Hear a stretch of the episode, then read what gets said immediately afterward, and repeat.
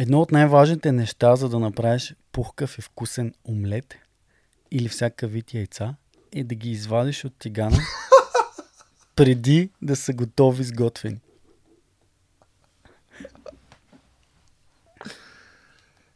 Не съм сигурен, че е така, защото като са по-стегнати яйцата, мен ми е по-приятно. Стават по-хрупкави, така като ги оставиш малко на тигана.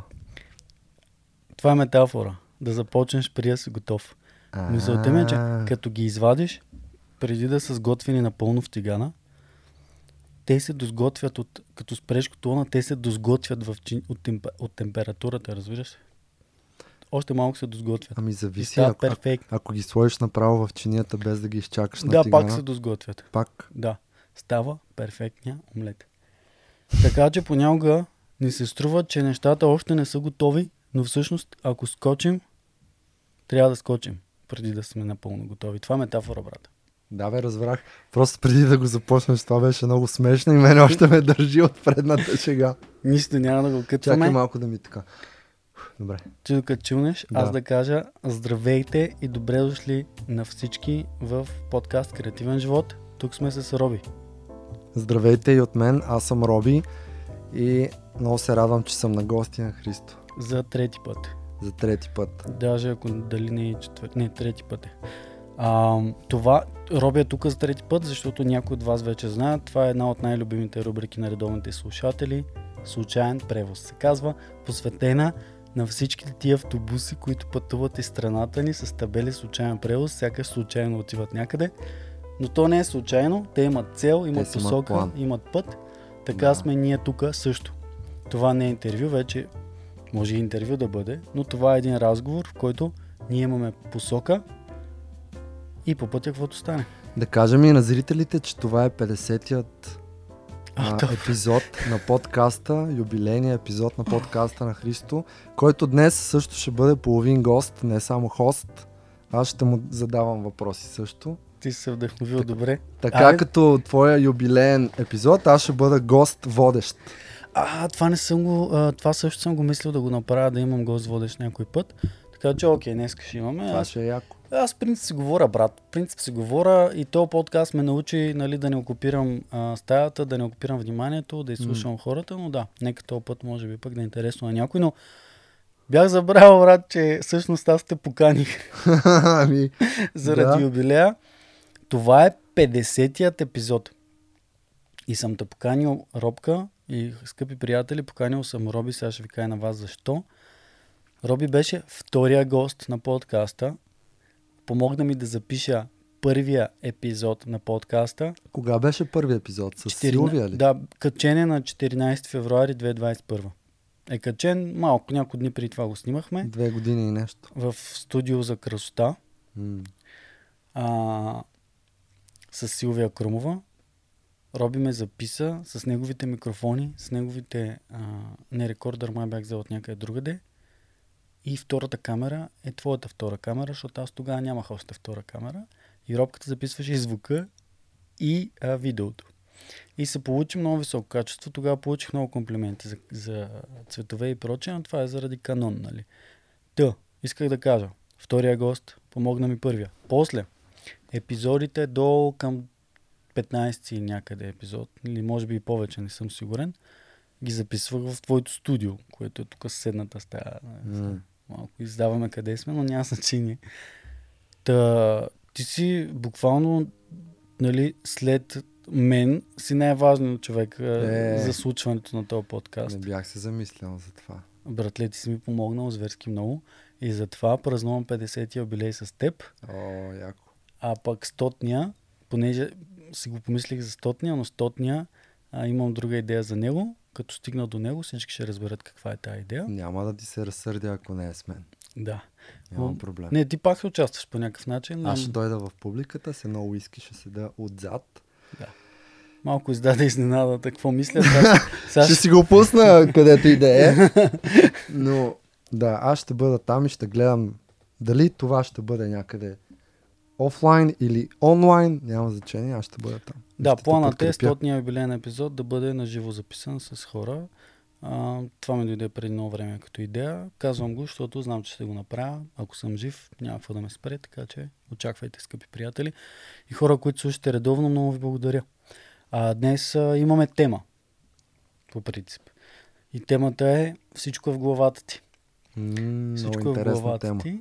Тя е провокирана от нашия разговор вчера.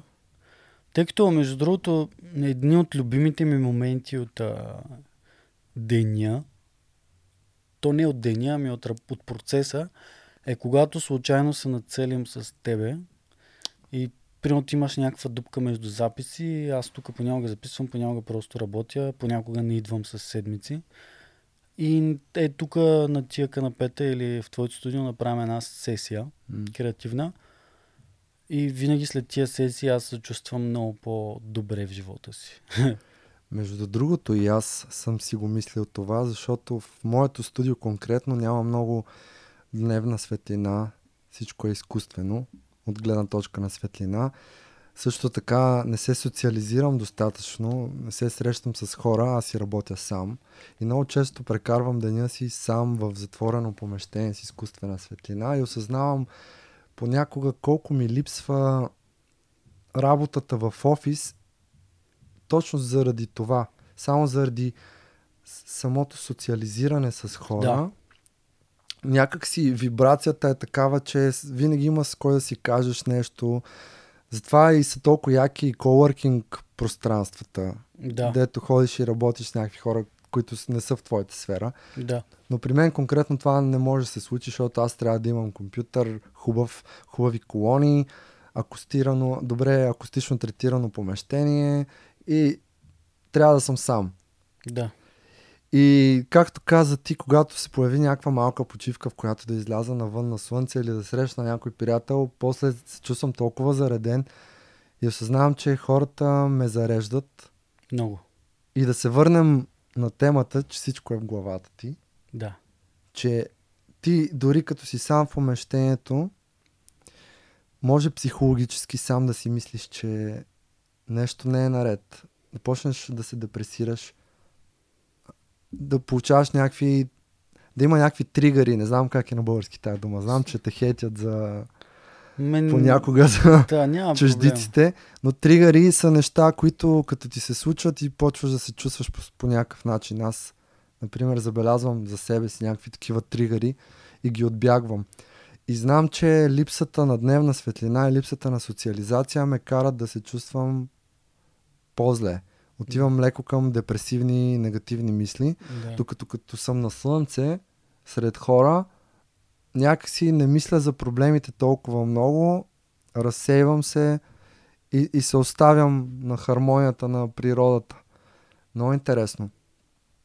И всъщност се чудех дали ако всичко е в главата ти, си способен да достигнеш до такава хармония и когато си сам в затворено помещение с изкуствена светлина.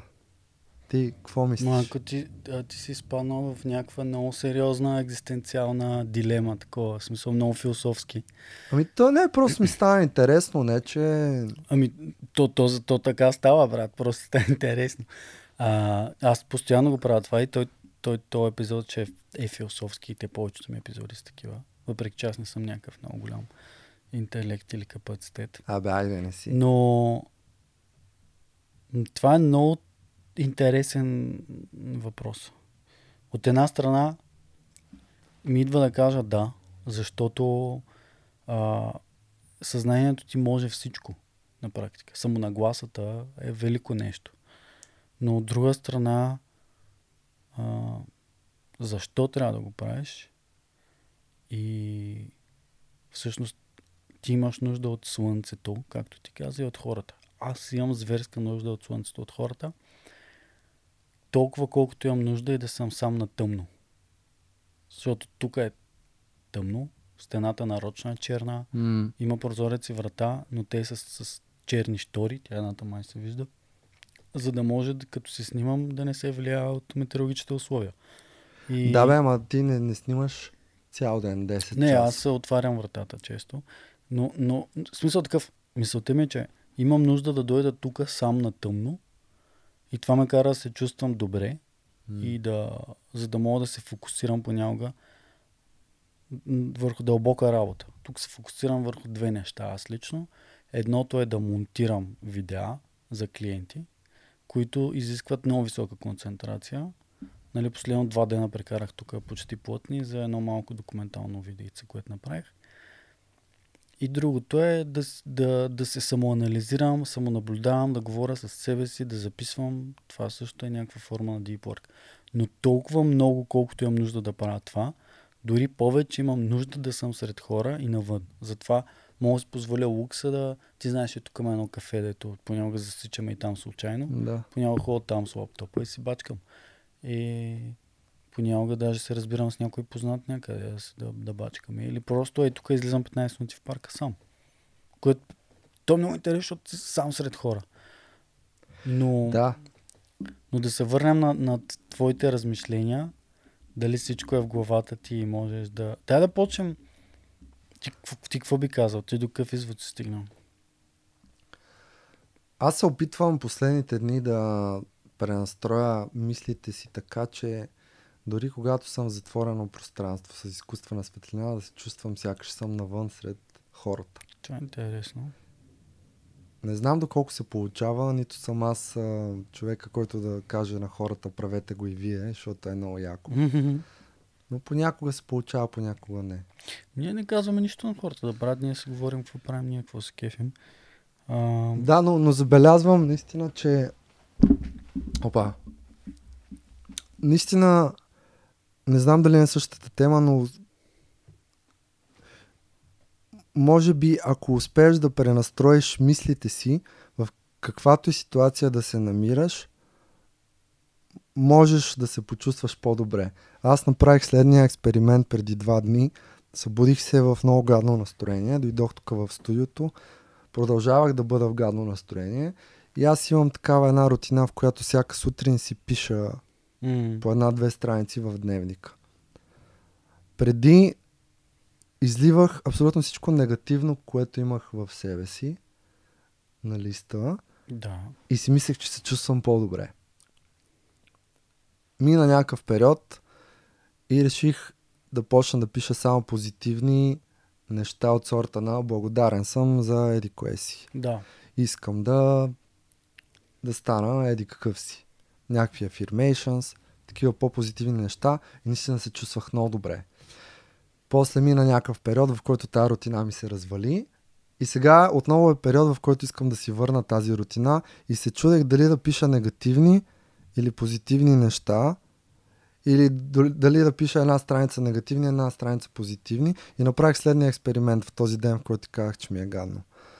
Дойдох в студиото и си казах, ще напиша една страница негативни неща и просто ще видя как се чувствам. Да. После ще напиша една страница позитивни неща и ще видя как се чувствам. Окей. Написах негативните неща и се чувствах по същия начин. Мгм. Нищо не се беше променило. Супер много се насилих човек да пиша позитивно. Изобщо не ми се пише позитивно. Обаче, пишейки, вече към средата на страницата усещам някакъв прилив на енергия, на готини мисли в главата ми. Мисля, аз си мисля какво позитивно да пиша и те идват някакви нови позитивни мисли. И изписвайки страницата, на края на страницата се чувствах супер яко, брат. Да. мен не ми се беше случвало толкова директно да усетя промяната от тия неща. Просто каквито мисли на, наливаш в ума си, така да почнеш да се чувстваш. И тогава го усетих и след това надявам се да задържа тази рутина за по-дълго, но искам така да пиша позитивно. Знам, че реалистично няма как всеки ден да си позитивен, Не. не е възможно. Когато ти е гадно, може би трябва да ти е гадно малко, обаче някакси да се връщаш към позитивното, знаеки, че можеш да си промениш сам мислите че всичко е в главата ти просто ти избираш как да си мислиш. Просто ти избираш. Което е трудно понякога. И едно нещо, което витае в пространството и съм чувал много пъти е да не слушаш винаги всичко, което си мислиш. Не винаги да вярваш на себе си. М, Защото ти понякога си най-големия критик Определено е така. Ти си човек, който се е хванал в лупа на негативното, М. на негодованието. Особено А според... защо е така според теб? Защото ако ти трябва да помогнеш на някой друг със съвет, му помагаш много по-лесно, отколкото Е, би помогнал на себе си. Не е Много така? по-лесно, е, да, не Много. знам психологически какъв е феномена. Но Ти чу- на мен ще ми... Извинявай, че те прекъсвам. Да. Ще ми кажеш, братле, нищо сгрешил си голяма работа, аре стига да си го мислил толкова. Обаче ти ако сгрешиш, ще си кажеш и на себе си по същия начин. Това е много добър въпрос. И според моят отговор е два аспекта има. Единият е, че ако е приятел на теб, всъщност ти пука за този приятел. И на теб наистина ти пука за него и ти знаеш, че това не е big deal, не е дошъл края на света. Да. И това, че, например, примерно си е забрал текста на сцената М. или звукът му се е развалил, защото не си е направил дабл чек на подкаст или whatever. Знаеш, че не е big deal. Обаче, когато става въпрос за теб самия, ти нямаш състрадание към себе си. В повечето случаи. Нямаш разбирателство, състрадание любов към себе си, същата, която даваш на твоя приятел. Защо не даваш на себе си състрадание, даваш на твоя приятел? Ти трябва да дадеш на себе си, ти си сам приятел. Имай състрадание към себе си, грешки се случват. И всъщност се критикуваш. Това е едното нещо, което мисля, че засяга тази тема, която ти засегна. А, а другото за негативизма, нали, защо отиваме към песимистичните мисли? Нали, те не са... Няма как да сме винаги оптимисти, няма как да сме винаги в добро настроение. Нали? Ние сме хора, негативни неща ни се случват, лоши неща ни се случват, света е несправедлив, има лоши хора и Няма някой, как. някога сърбаме по парата или духаме супата или whatever. А, няма как да сме 100%. Нали. Тия деца фей, а, фалшиво м, доброжелатели и фалшиво постоянно са оптимистични на стероиди. Нали, това е вече изк- отива към изкуствено и някакво неадекватно. Обаче, исторически погледнато, някъде бях слушал и чел, не знам къде пак, мисля, че на много места, а, еволюцията ни е помогнала да оцеляваме, като сме песимисти. Ако си един човек преди много години назад, стотици или хиляди, а, чуваш шума в храста. 10 от 9 пъти шума в храста е от заек. Ти скачаш, вадиш копието и убиваш заека. Обаче, десетия път е лъв. Скачаш, обаче лъвът е изяжда. Оптимиста 9 пъти ще яде заек, на 10 ще го убие лъва. М. Песимиста всеки път ще мисли, че е лъв и ще оцелее. Нали, оптимиста може би по-рано ще умре. А, защото едно към 10 не е малко. Нали? И всъщност, за да, оцел... за да оцелееш, ти знаеш, че може и да е заек, обаче шанса едно към 10 да е лъв, това е много голям шанс. Това не е на машинките едно М. към 1 милиард, нали? И ти пак да ходиш да пускаш машинки. Та, песимизма дългосрочно еволюционно ти е помогнал да се съхраниш. Само, че в днешни дни живота е много по-сейф, ние живеем много по-добре. Беден човек сега живее много по-добре от а, Луи 14, примерно, нали? който е бил цар. И цар ли е бил на Франция? Не знам каква титла е имал тогава, съм много зле историята, но цар. И, и това ти помогна да се съхраниш човече. И за това много често идват тия неща. И е много по-лесно да си... Отделно, че както каза Кейси, много по-лесно е да, да те за- завладее омраза, отколкото а, любов и добронамереност. И това е много по-лесно. И е много по-лесно да си кажеш няма да стане и да не стане, отколкото да си кажеш ще стане, нали? И много пъти да не става всъщност, ма един път да стане. И той точно той един път ти е важен. И затова се чука в главата ти.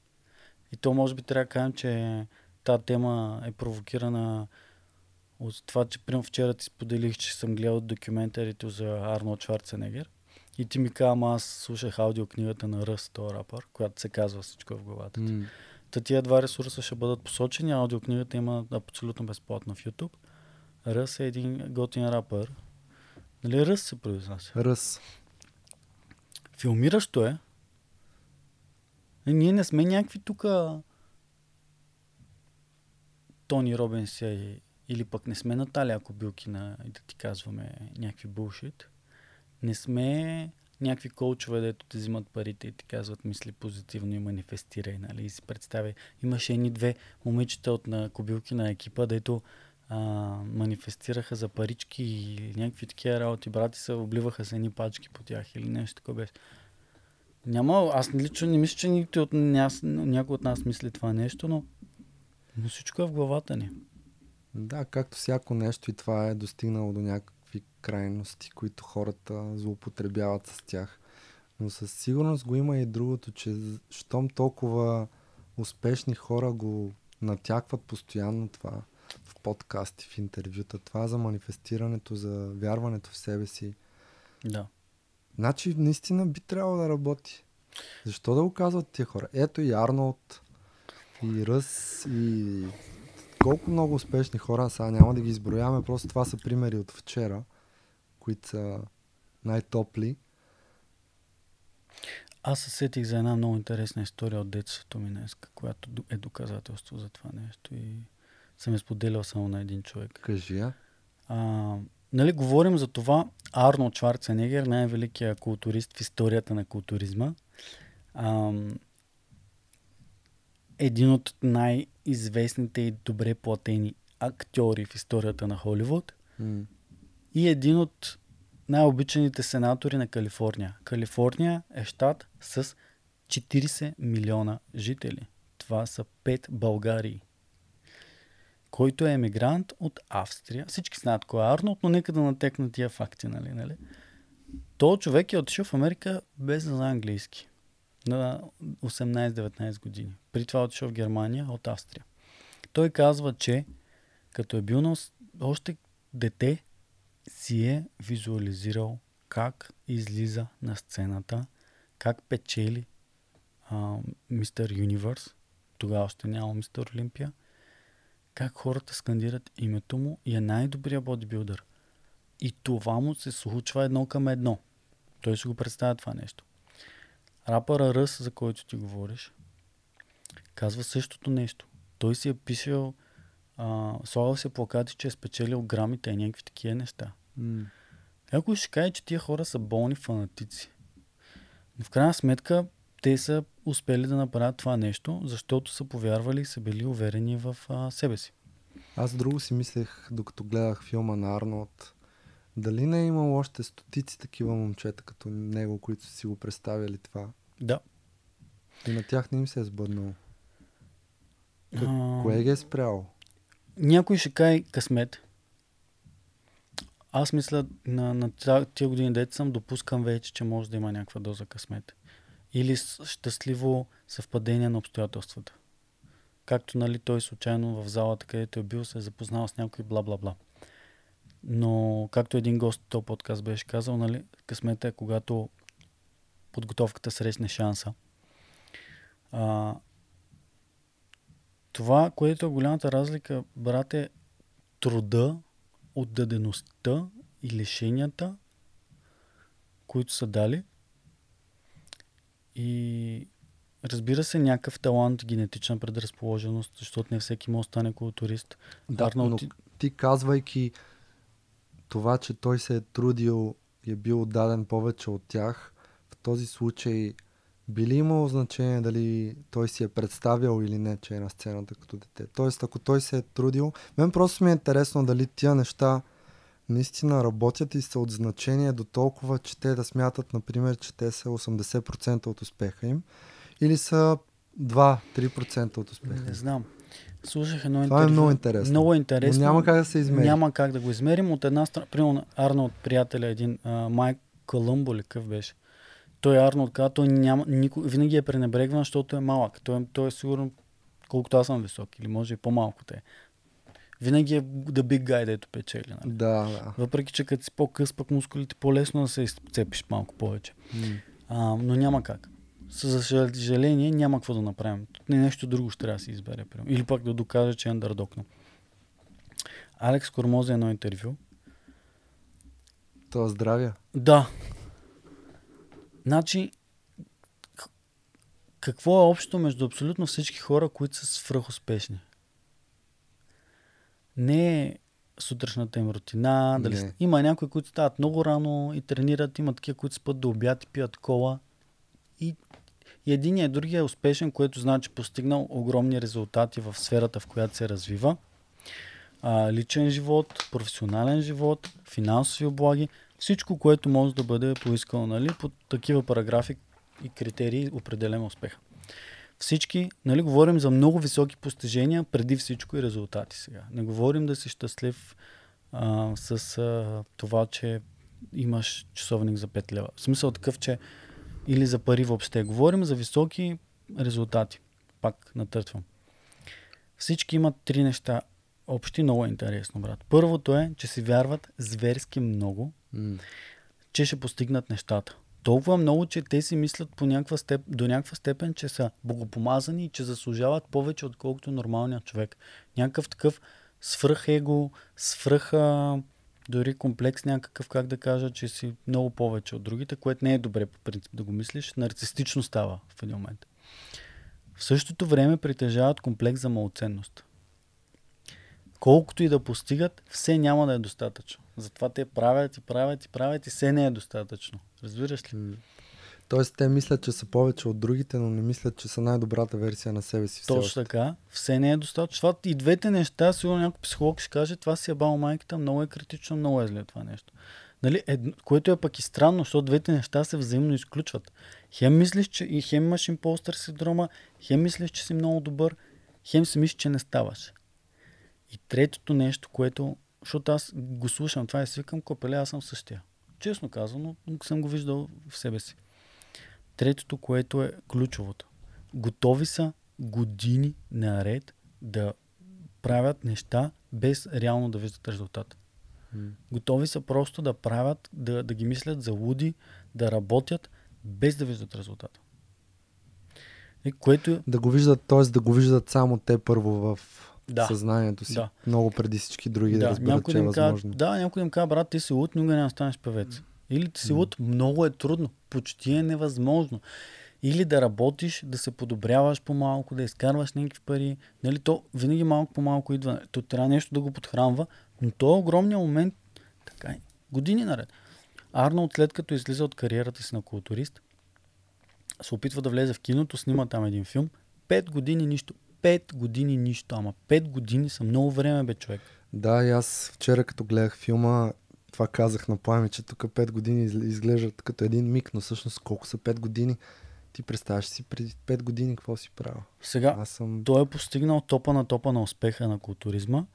Съответно, понеже идва и от немотия и от война, е бил доста, не знам дали заради това или поради друга причина, но се е усетил да си намери финансов менеджер и така нататък. Правил се е кефа, е харчил, но е инвестирал и той всъщност е вече бил милионер станал от, от недвижими имоти. И той е инвестирал паралелно, някакъв бизнес е имал. М. Може би не, той не е просто стоял. Но 5 години не е имал шанс да направи нов филм. Да, да, да. Сигурно е, не знам, то, то не се и казва какво точно е правил. Нали, не е умрял от глад, защото ако си притиснат от това, ще трябва нещо да правиш там. Макдоналдс, нещо, не знам. Сега. Но, но хората, които постигат такива големи резултати, са тия, които са склонни да се трудят и да влагат без да виждат резултат дълго време, което е много трудно. Нали, ако искаш да видиш най-прекия резултат от труда си, вземи я на брадва, нацепи дърва, до вечера си щастлив. Но преди да правиш нещо абстрактно, а вече повечето професии са абстрактни, въртле. Ти като затвориш компютъра, не можеш да видиш дигиталния маркетинг, де си правил цял ден, нали? М. Няма го. Като спреш слушалките, музиката ти я няма да ти се е правил. Е, може да фанеш китарата, но то пак е... А, това дете си го снимал видеото, като спреш, няма къде да го гледаш. Нали? Може да принтнеш снимка, ама като я принтнеш. И всичко вече е, става много по-трудно. А, и това е според това интервю, което е много интересно. И той имаше нещо там, мършмело, какво беше с децата, дето им дават бомбонка, знаеш ли? Не. Дето стоят едни деца в една стая, малко по спомен преразказвам, и им дават една бомбонка и им казват, може да изядеш бомбонката сега или да изчакаш да се върне и ще дам две бомбонки. И го остават да чака.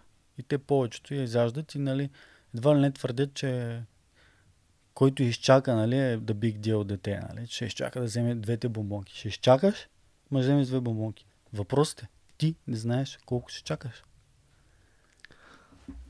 Арнолд не е знал, че чака 5 години. Той просто е чакал. Е, търпение е ключовото Другото нещо. е, това ще я да кажа аз, че търпението е много важно качество за успеха също. Много хора са нетърпеливи, включително и аз понякога. Сигурно и ти. Аз съм много нетърпелив. Но всъщност, като се замислиш, хубавите неща винаги стават бавно и постепенно. Много рядко бързите неща са дългосрочни. И съм сигурен, че всички тия успешни хора, които ти, ти визираш, те имат и това качество, търпението.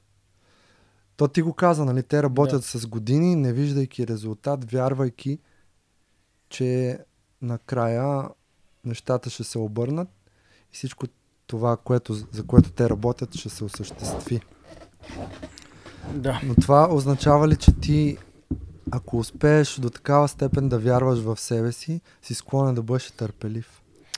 Не, не значи. И това всъщност е нещо, което прави разликата. И е трудно и наистина трябва и да харесваш нещата, които правиш, да имаш цел, да има и други неща в живота ти, които те подкрепят. Много важно. Нали, рапъра Ръс, който казва а, аудиокнигата, която слушахме, нали, той убеждава в крайна сметка родителите си да, че трябва да не отиде в колеж, ами да се занимава с музика. И те го подкрепят. Първо, че са италианско семейство и нали, за тях е нормално да в тия години в Штатите нали, ти да, да живееш с родителите си. Mm. Нещо, което в България много хора правят без да работят фанатично по постигане на цел, просто са си пиняци, нали, а кажи. А, но ние не говорим за тия хора, те не слушат този подкаст. А, или ако слушате, сега е шанса да се променят. Или да се unsubscribe. Или да се unsubscribe, да напишат то полза от чуждици, там, които си искат да пишат сета. Може и за това да говорим.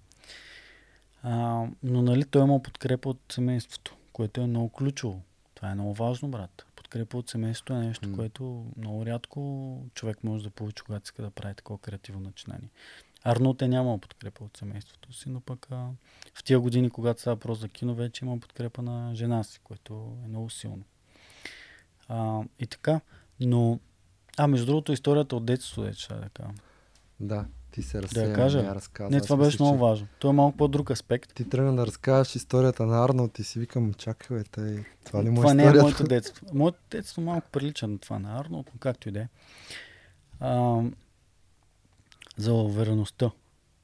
В това студио веднъж имаше един много готин български режисьор и рапър Орлин Да, Атила. Той каза, че увереността идва от подготовка. Нали? За да си уверен трябва да знае. Аз много мислих по въпроса и мисля, че той има правото, да, разбира се. А, не казвам, че изрично той мисли само това, просто реферирам. Но истинската увереност идва, когато нямаш никаква подготовка. Когато си уверен, че можеш и без бе- подготовка. Да не, не без справиш. подготовка, за да си някакъв родстър, нали? Трябва да е тъпо да си мислиш, че мога да снимаш филм, да си режисьор, без да знаеш ролите в киното, нали?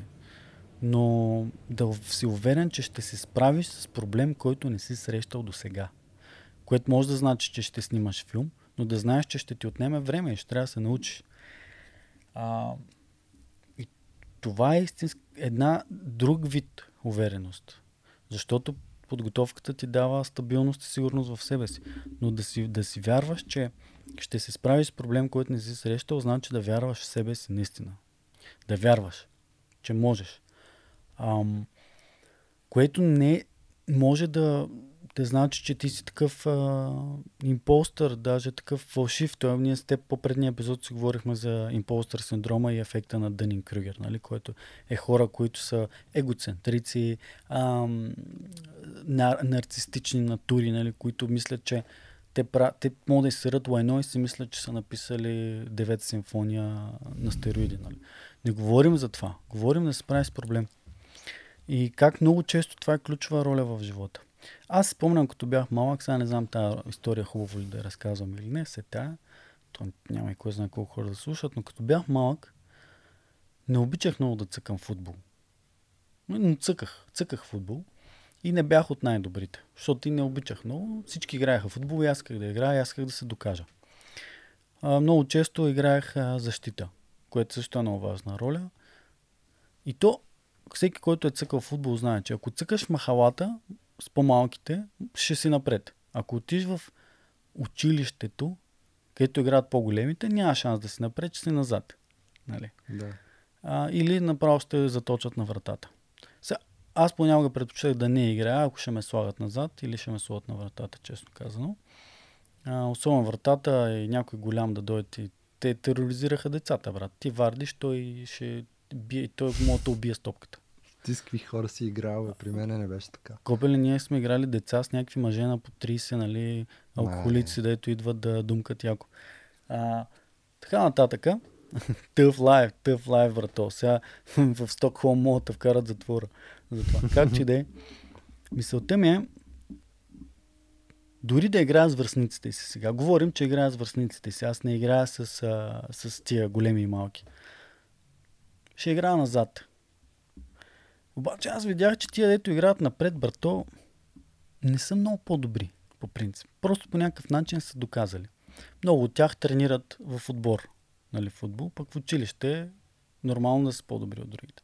В повече случаи не са по-добри от другите, защото вие сте и деца, двигателните ви апарати не са толкова развити, но в повече случаи са по някакъв начин надъхани. Понякога са малко по-едрички и по-здравички. Бият се по-добре. Не са отличници в повече случаи никога. М. Понякога са, нали, топ перформари от семейства, отличници и така нататък. Отивам на село, брат. Виждам, че за да играеш напред, не се изисква много умения. Нали? Аз понякога играех и с други, които тренират и такова, то няма как. Отивам на село и викам, окей, брат, let's try. Дай да опитаме тази теория. Директно им казвам, аз формирам отбора и играя напред.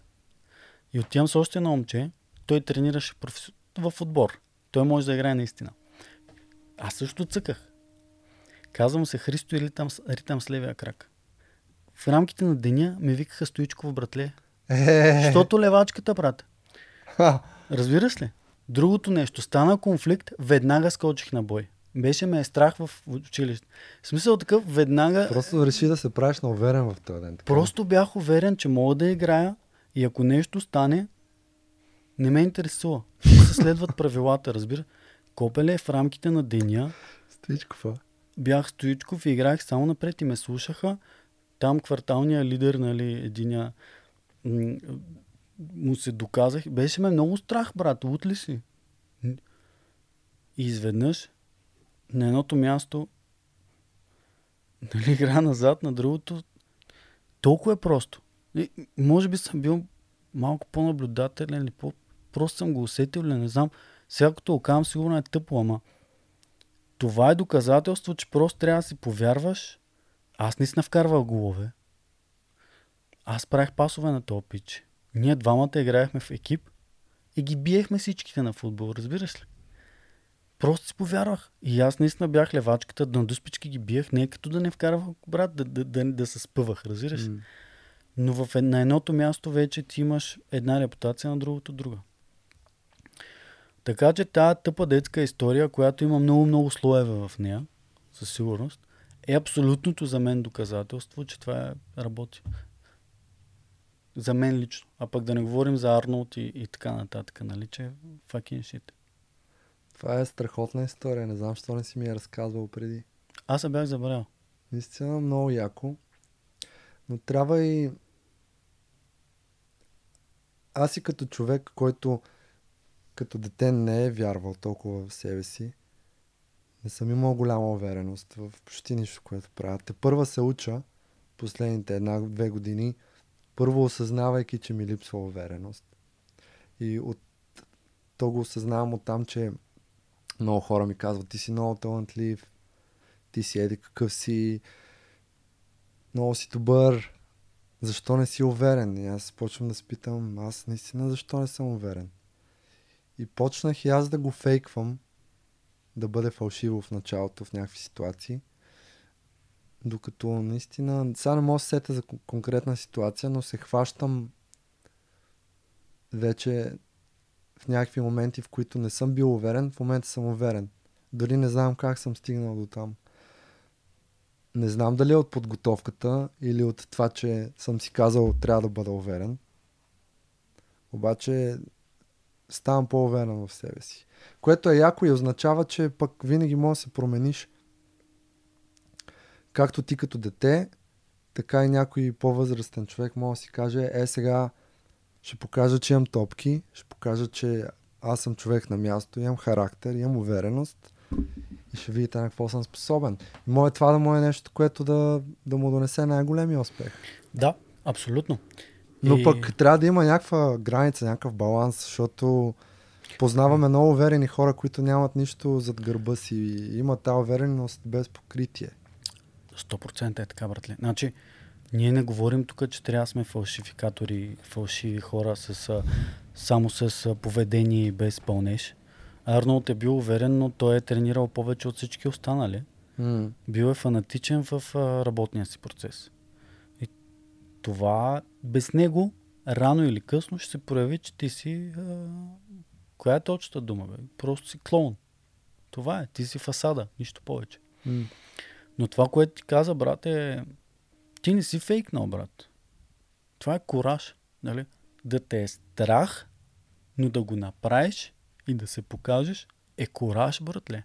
Ти имаш кораж, защото в момента, в който го правиш, в момента, в който вдигнеш ръка и кажеш, аз искам да кажа, искам аз да изляза и да кажа на всички хора тук това нещо. Искам да им покажа, искам да, на- да ги заведа някъде, искам да им разкажа нещо. М. На теб ти предпуска сърцето, братле, на копеле отвътре.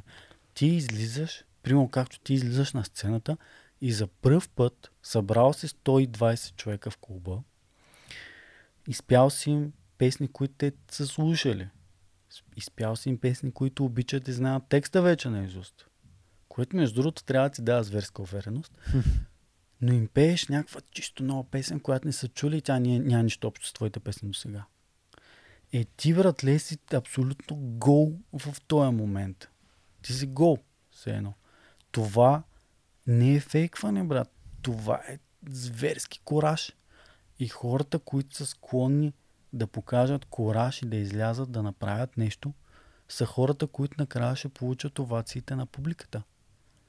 Може и да получат увикването на публиката обаче. Може да получат смесени, смесени е, сигнали от публиката. Може това да се случи пет пъти да са смесени. Но накрая единственият вариант да получиш овациите е като излезеш.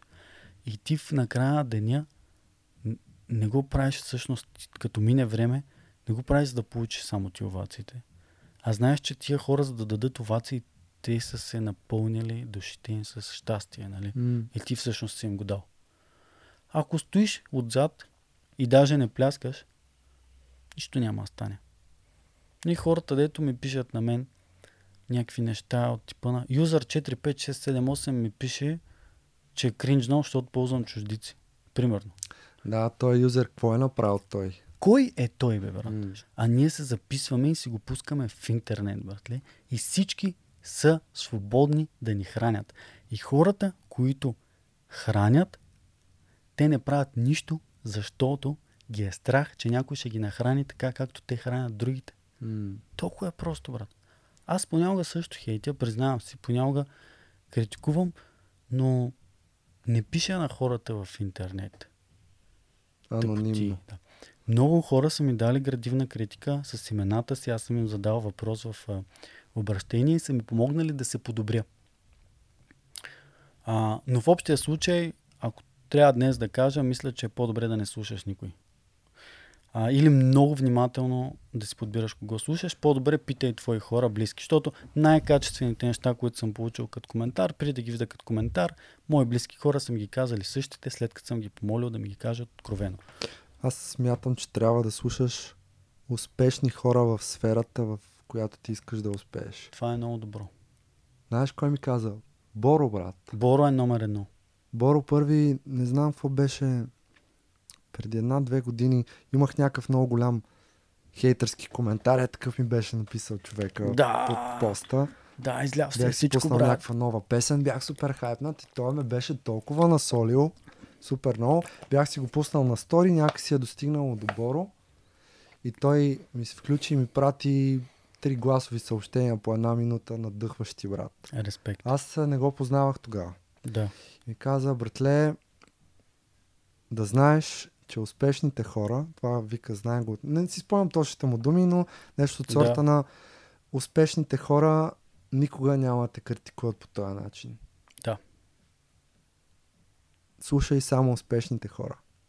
Успешните хора ще ти кажат браво, ти бачкаш, ти се опитваш да бъдеш най-добрата версия на себе си, а, ти искаш да се развиваш, а не седиш вкъщи да пишеш тъпи коментарчета с анонимни имена, имена брат. Да. Да. Успешните хора ще кажат браво, продължавай. Да, това не е най-доброто, на което си способен, но можеш и по-добре. Точно така, брато. Трябва да си склонен. Не, той също ми каза, не взимай съвет от някой, от когото не би поискал съвет. О, exactly. Е, това е много силно, брат. Страхотно. Как ти ще ми дадеш съвет, който нито разбира от музика, нито от текстописане, нито от Да. битмейкинг, нито от нищо, брат. Ще седнеш, ще ми разправяш колко не бил добър текста, колко не била добра музиката. Сега не си спомням конкретно кое не беше добре. Да. Не го слушай, брат. Знаеш ли, не не- един ми написа, нали, мож, мо, без чудица, ако може, с, с правописна грешка, не знам дали нарочно или не. Брат, чао. добре, Мерси. да, да. Ра, ще се радвам да, да те няма тук, разбираш ли? Свет, животът ми е по-хубав без теб. В крайна сметка, обаче, ти си слушал епизода. Сещаш ли се, брат? Мерси за енгейджмента. Изкарал си ми 3 стотинки даже. да, да. Whatever, братле. Няма как, няма как. Въпросът е, че а, много стана такъв света, бе. Всички сме публични личности. Той social media вече не е за приятелите. Ако някой си мисли, че media е да се качва а, снимки от почивката на Синеморец или на Малдивите, а, първото е по-скъпо. Е, е, има хора, които още си го Да, ползват. няма лошо, няма лошо, супер е, но in general вече нещата се попромениха и всички сме публични личности. Което значи, че хейта е навсякъде. Хейта е навсякъде. Преди трябваше да отидеш в кръчмата с някой да се скараш или нещо, не знам какво да стане. Или съседът или на улицата, но много по-рядко ще получиш критика от някой. Сега всеки брат си изказва мнението навсякъде. И хората, то си действа мен. То си отнема време да изградиш малко по-дебела кожа, че да не слушаш всеки. И затова тия хора, за които говорихме, тип Арнолд Шварценегер, тип Ръс, тип Алекс Кормоз или който и да е, а нали са хора, които са свикнали да го поемат това или не да го поемат, а да го шитват на страни и да не го слушат и да си продължават. Не, аз винаги съм се чудил все пак как да разбереш дали не си дъното, нали? дали не си толкова зле, че да няма надежда за теб. Примерно да си... Не искам да казвам имена, но има хора, които отиват в реалити формати за музика и ги усмиват, защото то няма какво да стане, брат. Но, но мисля, че тогава ти просто си имаш някакви нали, проблеми, които няма... Липсва ти здрав разум и много неща, които въобще ти не се усещаш, че може да си зле. Нали? То са други феномени там. М. Така че това е епизода. Надявам се бе да е имало смисъл за някой. Ние тук хубаво си говорим с тебе. Сега ни е добре, тук двамата. Подсилихме си двамата един на друг малко. Самочувствието. Да. да сме подсилили и на някой друг. Какъв е извода от този епизод, който трябва да кажеш как би го кръстил? Ами, всичко е в главата Всичко ти. е в главата ти. Да. Това ще, това ще се казва епизода. Как се чувстваш ти след 50 епизода? Това е разликата от първия епизод и сега от 50-я. Как би го описал с някои изречения като за край? Благодаря, че реши да нарушиш uh, The Awkward Silence. Неловкото мълчание. На мен не ми е било ниво. И на мен беше много добре. Но просто защото се записваме на подкаст. А, камерата спря да записва, бе. Що така? Що е така? бе? Я чая да видим. Окей, беше просто малко попрегрява, защото снимаше на 4К дълго време. А, но 50 епизода На мен ми отне не малко време да запиша 50 епизода. Скоро слушах две години и половина някъде. Скоро слушах един друг подкастър.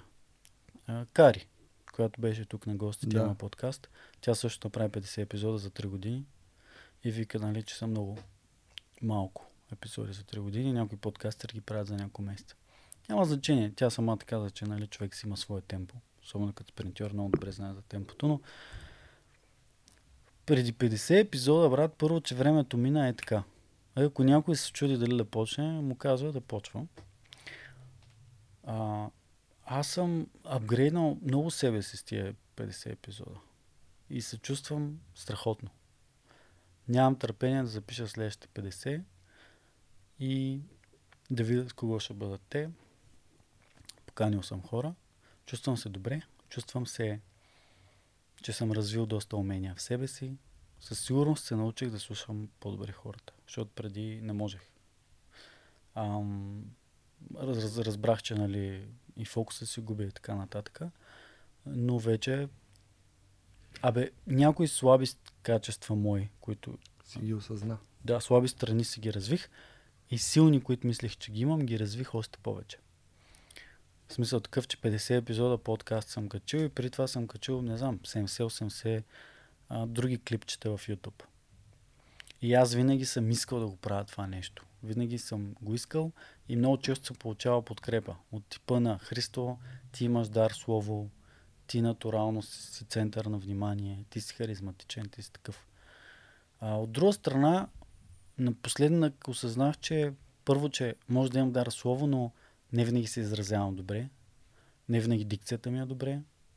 А, не бях подготвен за тия неща. Но вече си направих вече знам кое ми куца. Променил съм го към по-добро и знам, че от тук нататък ще става още по-добро. И този пич, дето си мисли че има дар слово и всичко, аз го имах, брат. Но знаеш ли, 2016 някъде си пуснах първия лайв в Инстаграм, тогава имах 300 фолуара. И направо се насрах. Направо се насрах. Въпреки, че имах дар слово, че още от четвърти клас забавлявам всичките си съученици и някакви такива тъпоти и съм уверен в себе си. Всъщност виждаш, че а, губиш тази увереност и виждаш, че е трудно. Обаче всичкото показване и правене и правене и правене просто ме направи по-добър братле. Това е. Яко. Да.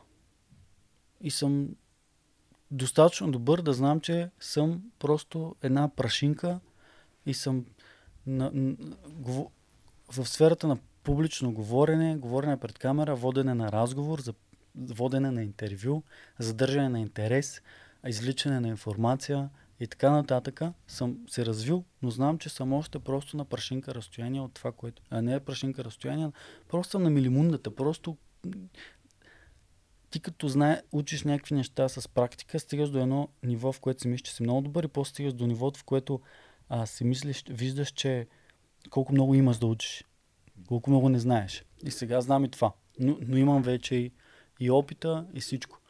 И съм уверен. Но искам да призная, че допуснах по едно време да ми влияе много критиката на хората. Нали това, което малко От по-рано. YouTube коментарите ли? От YouTube коментари, от това оня подмятания, някакви хора да ми се включват, дето дори ни, нито ги искам да ме слушат, нито са ми важни, нито, как да кажа, бе, някакви хора. А, и, и то пак е важно, защото ако нагласата ти е аз съм добър, но мога да се уча още, първо ще се справиш до някаква степен добре, ти никога няма си доволен от себе си, но хората ще са доволни. И, и второ, ще, ще се надградиш с опита и с това, че си склонен да получиш важния фидбек от важните хора, нали да не се повтарям. Обаче, ако нагласата ти е, е той Иван Калинков Петков, примерно, дето каза, че водещия е зле, всъщност е прав и аз сега в момента в този разговор аз съм зле. Нали? А, и това понякога ми повлияваше доста. Аз не си го признавах, но ми повлияваше доста и примерно е 12 часа и аз вечерта и аз с много, стра- много добре подхождам в 12 да прочета някой коментар. Ами е, това са тригърите, за които аз ти говорих, които трябва ти да избягваш. Да. Да четеш коментари в 12 вечерта. Вече мога да го прочета и да не ми повлияе толкова. Или да не ми повлияе толкова, или не винаги. Но, а, но пък е хубаво да си признаеш, че ти влияеш, защото веднъж е така, прочетох и нали, си говорим с Джини, тя вика, брат, очевидно ти повлия този коментар. М. Е, нормално е, брат. И на мен са ми повлияли А, коментари. в Няма един как. момент се научаваш да не ти влияят. Да, и пак казвам, има, но ти го каза много добре от кого трябва да слушаш, от кого не. Та това беше 50 епизода и нямам търпение да стигнем до 100, брат. Просто не мога да си представя какво ще стане аз. И знаеш какво? Ти се фокусираш на тия, ми забравяш другите, бе, брат. Ти знаеш какви хора ми се включват и ми пишат някакъв CEO на мега компанията, ми се включва и ми пише Ева, бе, брат, много як епизод. И ти си такъв, чакай малко, брат. Той човек знае, че съществувам вече. Разбираш ли? Той до вчера не знаеш. Сега вече му харесва. И много други хора, интелигентни, умни. По принцип, тия интелигентни, умни, заети, работещи хора, активни, те нямат време и да пишат, братле. Ам, и общо взето много хора, които харесват нещата, които правиш, ам, те са най-тихите и не, не казват. Но в един момент казват. И имам и много други хора, които често ми пишат и често коментират позитивни неща. Аз тях ги забравям. Защото някои приема са ми близки приятели. Имам приятели, ето постоянно. Ти колко си ми коментирал в началото, няма да говорим, нали? Други хора. Тя ги забравям, брат. Или... И се фокусираш на тъпите неща. Абсурдно. Всичко е в главата ти и всичко не просто е там, ами ти също го вкарваш. Трябва да внимаваш какво вкарваш. Защото накрая, брат, се депресираш и стресираш. Така. Супер съм след 50 епизода, брат. Кажи за новата песен. Този епизод ще излезе след повече от седмица. Може би две. В средата на юли ще пусна нова песен, казва се Слънце. И е нещо, с което ще покажа малко топки и характер. Нещо много различно от това, което съм правил до сега. Страшна енергия съм вложил в тая песен. Изпях я за пръв път на живо на последното ми участие. Ти беше. И хората искаха да я чуят пак на бис. Не ми, не ми се беше случвало. Винаги искат последната, която съм пуснал преди това, преди Да. участието. В този конкретен случай беше Слънце, Слънце, искаме Слънце. Да, да, да. Аз го имам на стори. Малко е рисково, защото е по-различна, не е толкова широко достъпна, като звучене не е комерциална, но пък наистина показва истина, истинската ми същност. Вълнуваш се. Та, вълнувам се, сега другата седмица ще снимаме клип Няма да те с питам. нов екип, готино ще стане, надявам се, така че гледайте средата на юли. Аз бях Роби, благодаря ти, че бях твой Сложи гост. финала. И аз ти благодаря. Робка. Благодаря на всеки, който е слушал. Очаквайте новата песен на Робката. Ако някой от слушателите и зрителите не е се интродюснал към творчеството на Роби, много силно препоръчвам да го направи. Има какво да се чуе. и е много вероятно да сте чували негова песен вече или бит, който той е правил по радиото. М, Така че, скъпи приятели, уважаеми съотечественици, благодаря ви, че слушахте и бяхте с нас. Надяваме се този подкаст да ви е помогнал да сложите нещо хубаво в главите си и това, което го имате вече там, да го раздадете и да го разгърнете. Обичайте себе си, вярвайте в себе си. Това са едни от най-клишираните неща, които се ви въртят в интернет. И аз понякога се шегувам с тях, но са едни от най-важните неща, които според мен можем да правим. И покажете, ако ви харесва този подкаст. Може да напишете гаден коментар, може да напишете хубав, може да споделите епизода, ако си стигнал до края и си в Apple Podcast или имаш iPhone, дай едно коментарче там, за да може да стигнем и ние а, нивата на Слави Клашера в а, класацията и да разберат хората, че в България има такива готини подкасти. И в Spotify също. А имам Patreon, който спрях да промотирам, но той е активен и има хора, които са сабскрайбнали. В Patreon може да дарите по 4 евро на месец за подкаста безвъзмезно. И, и така има и други варианти. Желая на всички да имат хубаво лято и да слушат. Още епизоди ще дойдат скоро. Минимум още 50. Минимум. Робка, благодаря ти, че отпразнувахме с теб с този разговор и бутилка минерална вода. На здраве. И че беше тук и споделихме тези мигове заедно и забавихме малко темпото в деня си, защото и двамата сме на парата. Така е.